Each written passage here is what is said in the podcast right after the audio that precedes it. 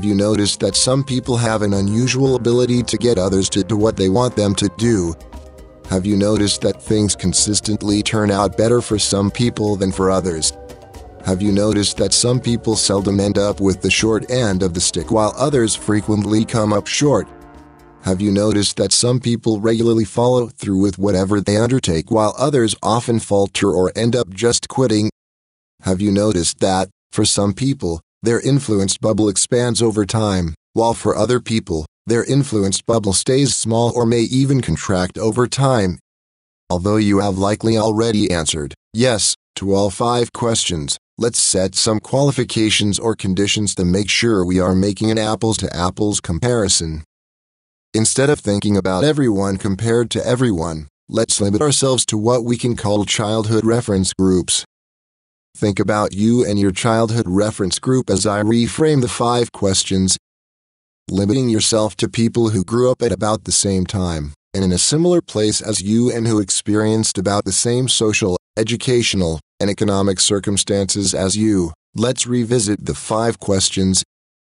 Do you know people from your childhood reference group, people like you who are better than others at getting people to do what they want them to do? Do you know people like you for whom things consistently turn out better than they do for others? Do you know people like you who seldom end up with the short end of the stick while others frequently come up short? Do you know people like you who consistently follow through with whatever they undertake while others often falter or end up just quitting?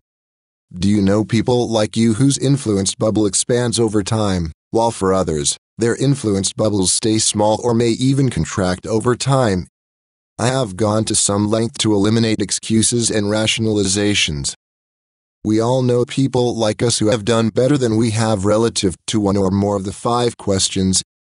Of course, each of us was disadvantaged relative to some people not in our childhood reference group, and advantaged relative to others. Some of us had a significant boost up from day one, while others of us experienced a significant push down. The issue is not so much how well we have done compared to everyone else, but rather how well we have done relative to people like us. Let's take another step. Keeping in mind when and where you started your life journey, and the circumstances you experienced growing up, how completely are you fulfilling your potential? I have again reframed the five questions for your consideration. Are your persuasive strategies and skills serving you well? Your ability to get people to do what you want them to do is an important element of your personal growth. Here I am not talking about power, force, or control. Rather, I am talking about your ability to persuade.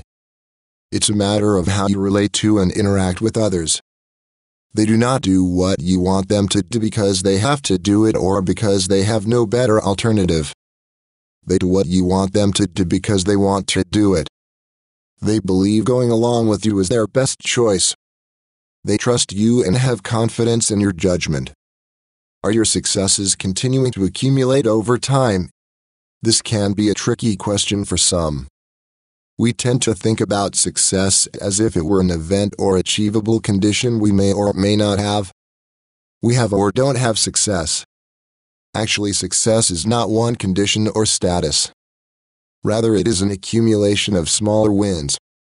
We win some and lose some. Success is the net when wins and losses are tallied.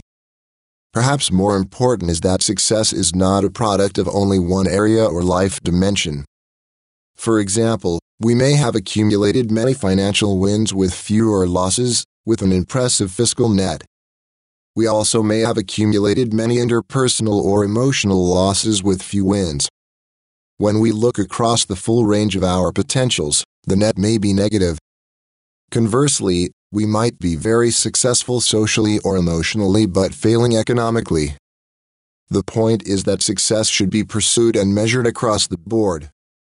I am reminded of something my mother said about a person in our small town. He may be rich but is a miserable excuse for a human being.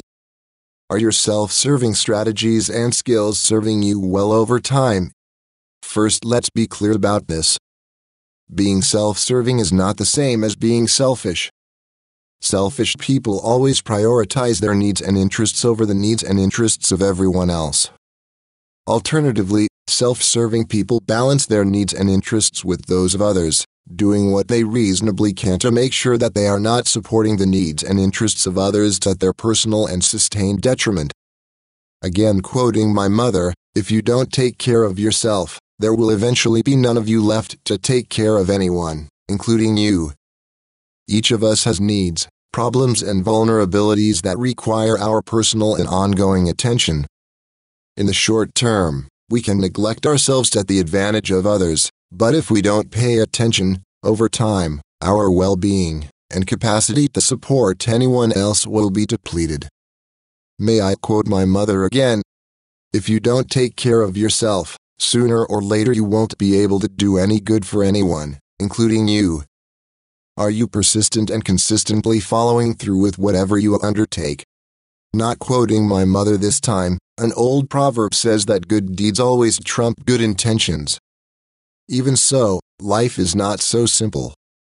We all know that we should finish what we start, and no one likes a quitter, but there is a caveat. If we actually follow through with everything we undertake, we will likely end up succeeding at much less than we hoped. Here's the issue there are many quite valid reasons why following through with something we start is not a good idea, and may be a very bad idea. It may take more time or other resources than we expected. It may take skills that we discover we do not have. We may figure out that following through gets an outcome that we do not want or that is quite negative. We may realize that there is a better way to get the outcome we want. The point is that there are sometimes good reasons to pull the plug or shift away from what we are doing. Then what is the point? It is this. Our cumulative success depends on what we have done, not on what we are doing or plan to do. Our cumulative success depends on what we finish, and not on what we start. Our cumulative success depends on consistent and persistent follow through, keeping in mind that follow through includes all areas of our lives. Further, follow through is another one of those net activities. When we consider all that we have undertaken, and then sort our output into intentionally discontinued and successfully completed, the balance should tilt heavily toward the successfully completed side of the ledger, with as little as possible ending up in the did not finish or just didn't get back to it bucket. Is your influence bubble continuing to grow and expand? What is your influence bubble? Simply put, it is the extent to which others look to you for advice, guidance, modeling of how people like you should be and behave, and what it means to be a successful human being. In short, it's your brand, how you are known to others combined with how much they value knowing you and want to emulate aspects of your success. How do you grow and expand your influence bubble? It is simple but far from easy, Work on increasing your ability to get others to do what you want them to do. Focus on those areas where you are most likely to get things to consistently turn out better for you than they do for others. Take care not to end up with the short end of the stick whenever you reasonably can avoid it.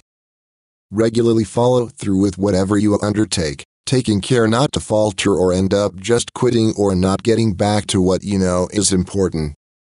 Understand and value your personal brand. If my mother can have one more turn, it's one thing to worry about what people say to your face. The real thing to worry about is what they say and think about you when you aren't there. Just remember that your brand matters, every time, with everyone. Now you know, so there you go.